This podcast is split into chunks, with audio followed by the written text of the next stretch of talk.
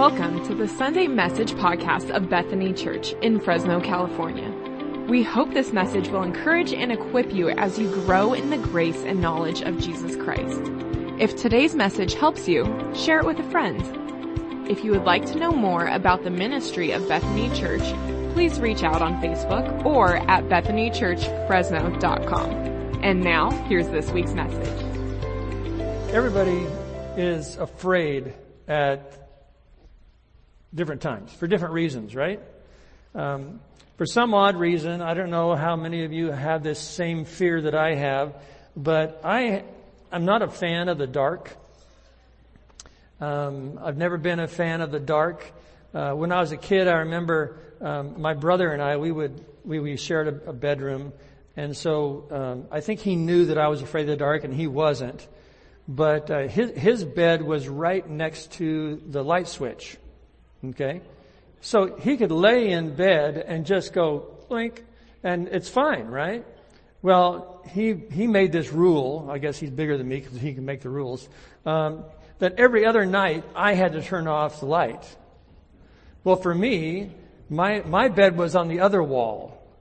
And it wasn't that big of a room, but it was, I still had to go over here, turn the light off, and then run like crazy and take a leap and poof, into my bed, right? And uh, so, so I got really tired of that. And of course, my brother would laugh at me all the time. You know, he was afraid of the dark. So one night, I, I, I figured out that I was going to conquer this by by rigging up this this, this elaborate deal where I I took a string and I taped it to the light switch, and then I ran that down to the, the door stop so that I, I could then put the string all the way over to my bed and I could lay in my bed, cover myself with my covers because of the monsters. And then I could then pull the string. It would open the door, which I need to have the door open at night too. And then it, when the door opened gradually, it would pull down that switch and the light was off. Isn't that amazing? It actually worked. It actually worked. But my brother was making so much racket that as soon as I did that, my dad burst into our, our room, turned the light on and says, what's going on here? So then I had to, you know, get up and turn the light off myself again. Anyway, that's, that's a free story. Okay. But just to tell you, not everybody is, is comfortable in the dark. And one of, one of the aspects of, of uh, old times and Bible times is that most people were afraid of the dark. The dark represented evil. And nothing represented evil more than water. Deep water, big ocean or a big lake or whatever because you know, as much as we like to go and camp out on the beach and, and get, catch a few rays and things like that, and we think that's really calming, to them it wasn't. When they looked out on an expanse of water, as beautiful as it was, in their minds they were thinking, that's a bad place. Because in the depths where it was really dark, that's where evil lurked. Okay?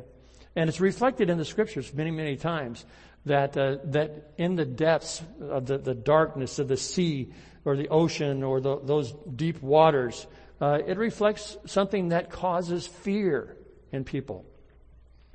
Well, what we want to talk about today is uh, something that Jesus said, and we'll get to that in just a little bit. Uh, but just a little backstory: Jesus is with his disciples, and this story is actually found in Matthew and also in Mark. We're going to look at the Gospel of Mark today. So if you have, have your Bibles or your Bible app, you want to open to Mark chapter six, beginning at verse forty-eight.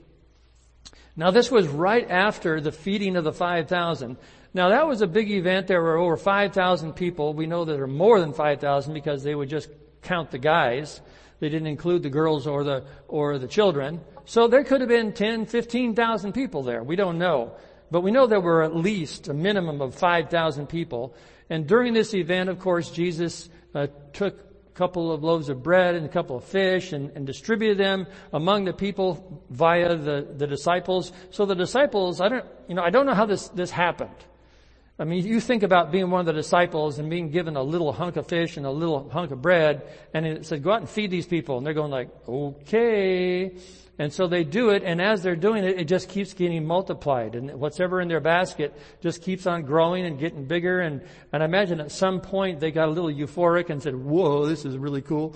And then they just kept doing it and doing it, doing it. And when they were done, of course, they had, what, 12 baskets full leftovers, right? So leftovers to take home, have some later, right? So after this event, and it must have been tiring, Jesus, he was preaching and teaching and, he performs this giant miracle and the disciples, I don't know if you've ever been one of the guys on the end of a spoon in a food line. Can you imagine Bob feeding 5,000 people or making 5,000 hamburgers, right? I mean, you'd be standing in that line for a long time. I mean, you just do the math. Every person that comes through, it takes what? You know, 30 seconds or 5 seconds or 10. But 5,000, that's a long day. So after this event is over, we come to this event that we're going to talk about. It's in chapter 6 and it begins at verse 45. It says, immediately after this, now no, no break. No break. Right? It's just like go from one thing to the next, no time out, no, no rest. So immediately after this, Jesus made his disciples, I love that, he made his disciples get back into the boat and head out across Lake Bethsaida while he sent the people home.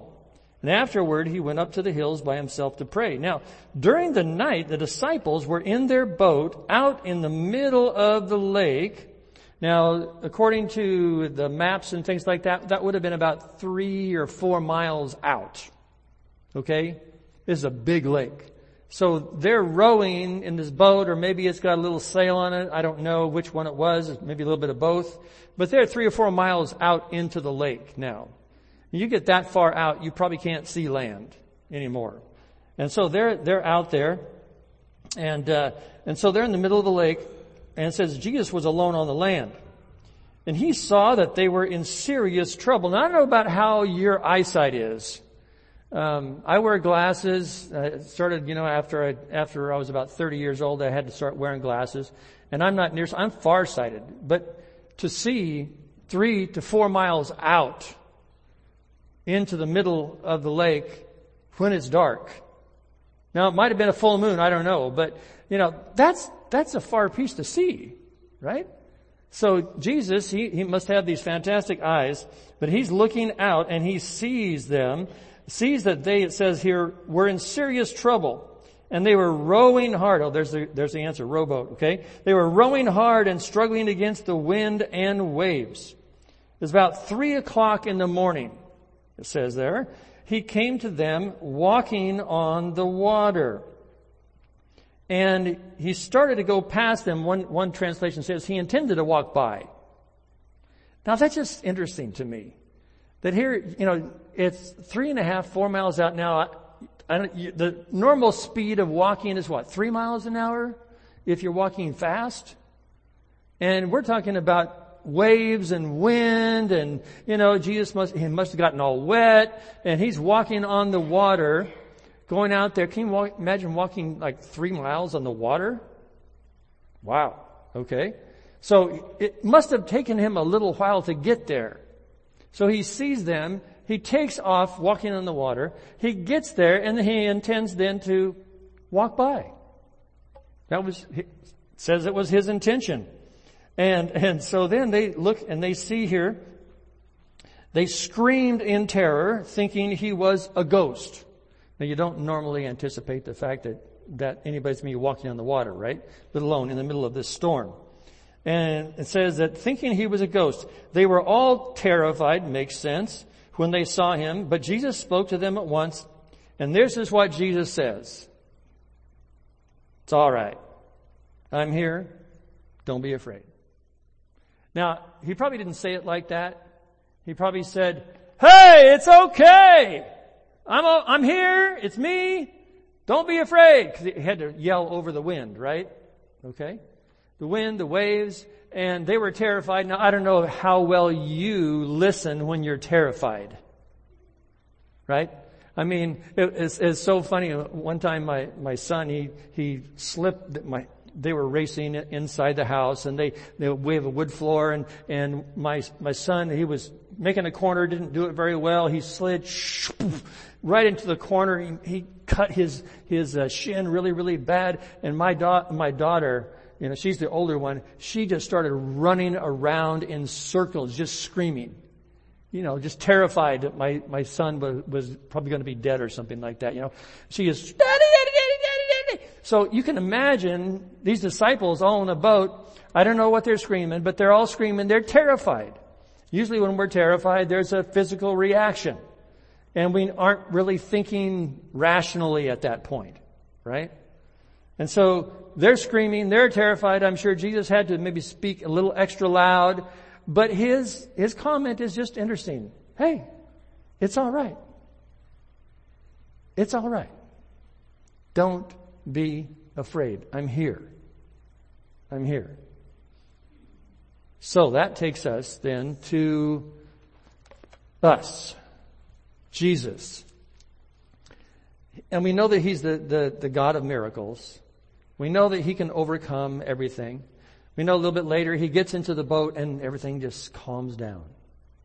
Right? And it says then they were like really terrified. Because He has command over the wind and the waves. Now this is also uh, recorded in Matthew and in that passage, of course, we know that, uh, was it Peter? He asked to get out of the boat, went out, and then he sank because he, he, his faith wavered a little bit when he saw the, the wind and the waves. And Jesus said, ah, you know, lack of faith. Come on, let's go back and get in the boat. Okay? But the bottom line is that we all, as Christians, are called to live, and we talked about this last week, we are left here on planet Earth. Jesus intended not to take us out of the world, but to leave us here and we are here as a witness to who Jesus is, what He's done for us, what He's done for mankind, and we are to be witnesses, right? We're to be witnesses. We're to be the people that go out and speak about how great Jesus is, how much He's done for us, and yet, I don't know of hardly anything that strikes fear in Christians more than having to share your testimony. Speak in public. Even if that public is just one other person.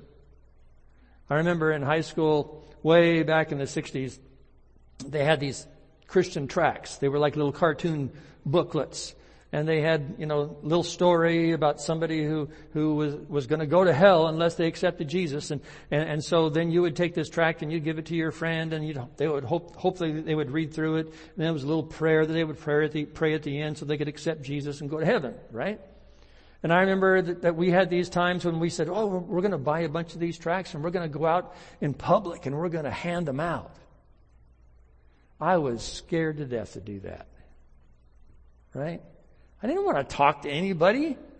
I mean, they, they might react in a negative way. They might think I'm just a Jesus freak or whatever. So there's a lot of fear to open our mouth and to speak a good word about Jesus or to invite someone to come to church with us to, to learn about, about God and about what Jesus has done for us. We have this fear inside. What, what are we afraid of? What, what is that situation that, that causes that kind of angst to, to pop up in us? Well, I want to kind of direct our attention to a few things here that we are normally afraid of, and actually the Bible speaks to them. It's very contemporary today. All right? Here we go. One of the things that we are afraid of is conspiracy theories. Does that sound relevant today? All right? There are conspiracy theories all over. But very interesting. In Isaiah chapter 8 verse 2 says this, do not call conspiracy everything that these people call conspiracy. Do not fear what they fear. See, there, there is something that's to, to be inside of us because we are followers of God. And now, God, this is in the Old Testament, when He didn't indwell everyone personally, like He, he does now through His Spirit, and we learned last week, you know, God is with us He is inside of us. He's never going to leave us. He's never going to forsake us. So what do we have to fear? And so somebody spins this weird story that something's going to happen, and then we get a little upset about it. We get excited, maybe a little bit afraid, and then we're sitting at home all afraid in our little bubble because of something that somebody said that may or may not be true. And we let that control us. We let that cause us fear. When in reality, even way back, thousands of years ago, it was happening. Hey, there's a rumor going around that such and such is happening. oh no. Right? There's going to be a terrible shortage of toilet paper. You better, you better go grab all you can get, right? Okay. And what do we do? We panic! We panic. And then we respond the way the world responds and, and we shouldn't operate that way. Another one is, is we're afraid sometimes of humiliation and disgrace. This was my problem when I was gonna go out and hand out tracts. I was, I was afraid to be humiliated. Someone would make fun of me. Right? But here in Isaiah chapter 51 verse 7 and then 54 verse 4 says this, Do not fear the reproach of men or be terrified by their insults. The other one says, Do not fear disgrace. You will not be humiliated you will forget the shame of your youth. You know, one of the reasons that, that a lot of people don't share their faith is because of their youth.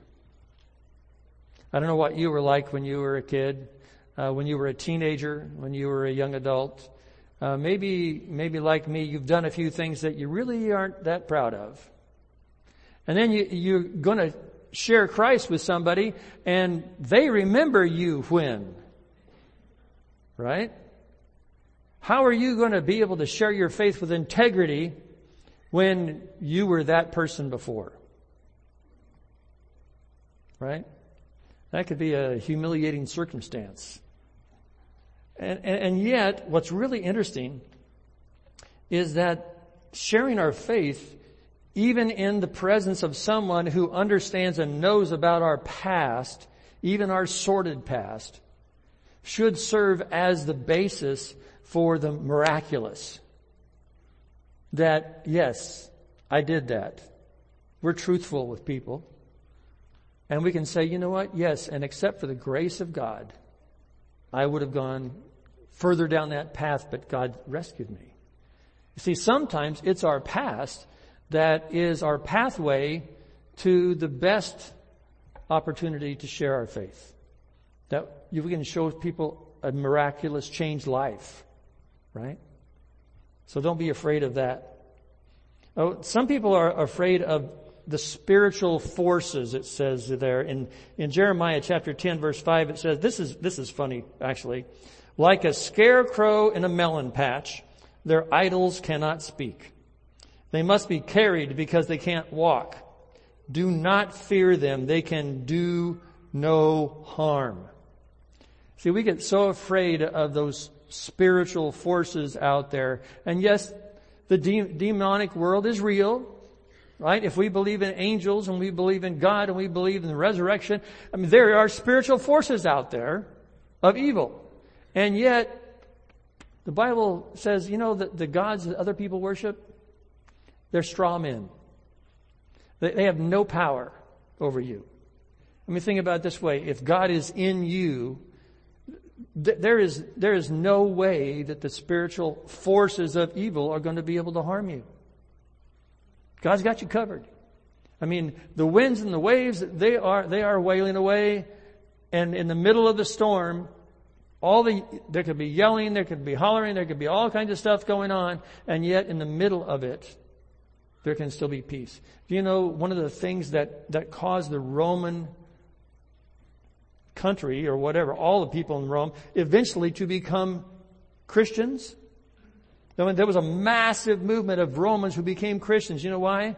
Because when they were persecuting the Christians, they would literally take them in, into the areas where they would, would have the, these, these lions come and eat them and things like that. And they would crucify them and do all kinds of terrible things to them. But in the midst of that persecution, that evil, those spiritual forces at work in the world, they remain calm.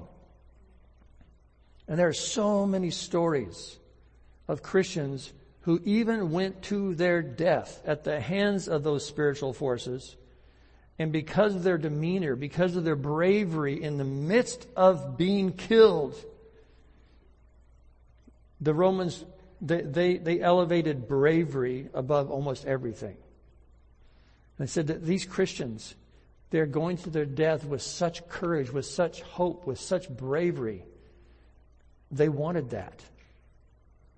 They wanted that peace that the Christians possessed. The Christians were the ones who stayed home in the valley when the plague came. And they took care of the sick. And many of them got sick and died too. But it was, if it weren't for the Christians, there, there would have been very few people left. But, but most of the people in the valley, the Romans, they ran for the hills to get away from the plague. I mean, don't we admire the people in this recent pandemic? We, we admire them the most, the ones who stayed in the hospitals, the nurses, the doctors who took care of the people, right? So, I mean, as Christians, we know that we're protected. We know that even if we die, we have a home in heaven. Right? What's the worst thing that somebody can do to us? Send us to heaven? Go for it. Right? That's the kind of confidence that God wants us to have as believers. We don't have to be afraid of anything because God is with us. And even if we should die because we do something in the name of Christ. I mean, former pastor here is going to, he and his wife are going to a, a tough, ter- tough area. I mean, Christians get killed over there. And don't you think that they thought of that before they said yes? Yeah. Yeah. How many, how many of us, you know, we're afraid to go across the street to invite somebody to an event at our church? And yet, God wants more from us. He says, don't be afraid. I'm here. I am with you. Don't be afraid of those spiritual forces. Um, another one is don't be afraid of losing your, your home or your loved ones. That was a very real possibility during Jesus' day. Early Christianity, people were persecuted. Their homes were taken away. They were burned and families were split, right? Even Jesus said, Hey, I, I didn't come to, uh, uh, you know, just bring peace. Sometimes there's going to be families going to be split up over the fact that, so you want to follow me. But it says this in Jeremiah 30 verse 10, it says, don't fear, I will save you out of a distant place, your descendants from the land of their exile. Matthew 10 says, don't suppose I've come to bring peace to the earth. I didn't come to bring peace, uh, but a sword. I've, I've come to turn a man against his father, daughter against mother, daughter-in-law against mother-in-law. That stuff is going to happen, Jesus is saying. But there in Mark uh, 10, here's an interesting verse. Jesus says, No one who has left home or brothers or sisters or mother or father or children or fields for me, uh, for the gospel, uh, no one will fail to receive a hundred times as much in this present age and in the age to come in eternal life. I mean, Jesus has seemed to have it covered, right? He says, yeah, you're gonna, you, there's a possibility that you're gonna lose some stuff. And you know, when your heart is, is transformed, when it's changed, your heart's going to be transformed from, from pursuing the American dream to pursuing the gospel message and to pursuing the life of, of Christ, to be like God in so many ways that it runs totally countercultural. That it's not about how much you can save for retirement, but it's how much you can still do for the kingdom as long as you're breathing. There's a different way to look at life. And understand that, that the loss of those material things, it's okay. Because we have so much more to look forward to, right? So much more to look forward to. Another thing that people are afraid of is uh, becoming collateral damage. Uh, interesting verse in Jeremiah 46, 28. It says this, Though I completely destroy all the nations among which I scatter you, get this, there are nations that God intentionally wants Christians to live in that He is going to punish. He's going to punish those nations. He's going to, there's certain, certain things that are going to be, be happening because God, God is going to, to do business with the nations that are against him. And he said, but I'm not going to destroy you. I'm not going to destroy you. You're going to be there, but you know, you think, well, I could have some collateral damage. What if I was in Uganda when they had all of the, all of the genocide going on? And I stepped in as a Christian to help stop somebody from killing someone. I could be collateral damage, right? How many times during the Holocaust when Christians were trying to protect Jews from what was happening to them? Some of them were collateral damage. Some of them were sent to prison, things like that too, right? Some of them actually died. But you know what? We are not going to be completely destroyed. God is going to take care of us. Another one here is a big one. Don't be afraid of suffering for doing the right thing. 1 Peter 3:14 says this, even if you should suffer for what is right, you're blessed. Do not fear what they fear. Do not be frightened. It is a theme that runs through all of scripture. It's our human tendency to be afraid. Things that happen outside of our ability to control. We, uh, we are afraid. And so God seems to say, don't be afraid. Even in the midst of the worst of the worst storm ever, keep your faith where it's supposed to be. See Jesus. Jesus is, Jesus maybe seems like he's not even there. He's far, far, far away. But no matter how far away God is, he sees what's going on. He sees. See, we, we tend to put the limits on God that we have on ourselves. But God sees so much better and so much further away than we could ever dream of seeing, even with a telescope, right? Even with a Hubble. God can see where we're at, what we're going through right now. And you might be in a situation right now. My, my wife just, just got information that one of her good friends, uh, has cancer. Now, as soon as you hear that C word, what happens? Right? You don't know when it's going to come. And it's going to maybe affect you or someone that you love deeply. And it's a scary diagnosis. What are you going to do with that? You're going to let it send you into a, you know, a panic? Or are you going to then say, no, now is the time to remind myself, remind myself that God is with me. And He sees what's going on with me, with my friends, with my family. He's there. He knows. And he, he is not going to turn a blind eye and he is not going to just say, eh, I'll just walk by. No, when he saw that they were terrified, he stepped in. He stepped in. And he did something about it. He calmed the storm. So you, back to the story in, in Mark there. Uh, remember they were three and a half, four miles from shore. And um, we, need, we now know that, you know, distance doesn't matter to God. He gets there at the right time. You know, between the time that Jesus saw him and to get there, it might have been an hour, it might have been two hours. We don't know how long they were in the middle of that storm. But God seems to have the right timing, right? The right timing. Now, um, there are moments, there are moments when um, Jesus shows up and and even when he shows up, we're terrified. right? Because we have this little thing inside of us that, well, it could happen again. It could happen again. But you know, when we see God doing the miraculous, sometimes it doesn't even then seem natural. It just seems a little, little scary to us. But you know, that's, that's the whole deal. One of the, one of the best phrases that I've learned in my lifetime is this. God is God and I am not. Okay? One of the, the biggest lies, and it's still out there, that Satan tries to propagate is that you and I can have the power of God. And we, we try. We try to manipulate things. We try to do things. We try to earn enough money to buy the things or to, to do the things that we want. Uh, we, we want to be God. And yet it's never going to happen, people.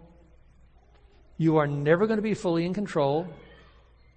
Circumstances are going to come up and, and they're going to you know, hit you head on. And you can't do anything about it except one thing. Put your hope and your trust in the fact that God loves you. He died to save you of your sins. He's not willing to do anything less to keep you safe. He knows what's going on in your life and around you, with your family, everything. He knows your, your future. Trust. Trust and hope is the bedrock of our faith. Right? What did Paul say? If Jesus didn't raise from the dead, we raise from the dead, we are to be pitied above all people because we have no hope. You, in other words, you're left to your own devices. But that's not the truth. The truth is Jesus is alive. Can I get an amen? yeah, that one song, I love it because at the end, people are clapping, people are yelling.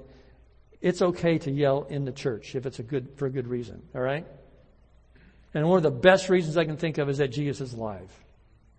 Jesus is alive. He is with us. He is active. He is aware. So we can trust. We have the hope. Faith is believing God. We just need to exercise that faith every day by not being afraid and trusting that He is with us. One of my favorite verses and I memorized it a long time ago. It says, Do not fear, for I am with you, right? Do not be dismayed, for I am your God. I will strengthen you and help you. I will uphold you with my righteous right hand. Isaiah 41:10. Look it up, memorize it. There are moments when you're going to need it.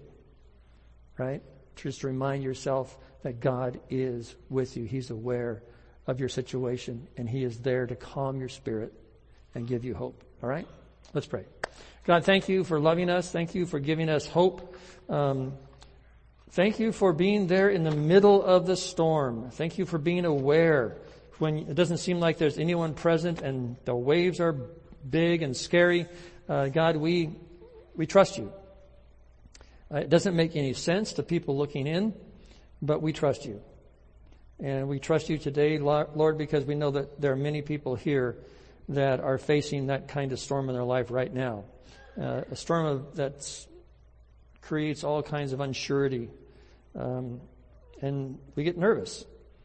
And so, God, as, as we become terrified, help us to be calmed by the truth that you see and you are with us, and that you want the best for us. You cover us, you protect us. We love you, God. And we thank you so much for loving us in Jesus' name. Thanks for listening. Know that God loves you more than you can imagine. And for everything Bethany Church, check out bethanychurchfresno.com.